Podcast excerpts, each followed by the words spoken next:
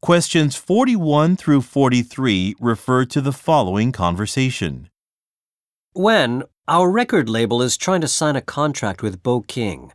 He's a skilled singer, so he'd be a valuable addition to our talent pool.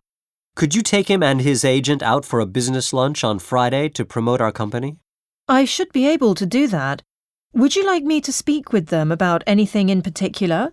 Yes, I want you to discuss some of the benefits of working for Star Records.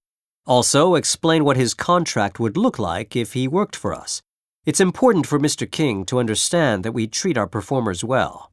Okay, I'll contact his agent and set up the luncheon.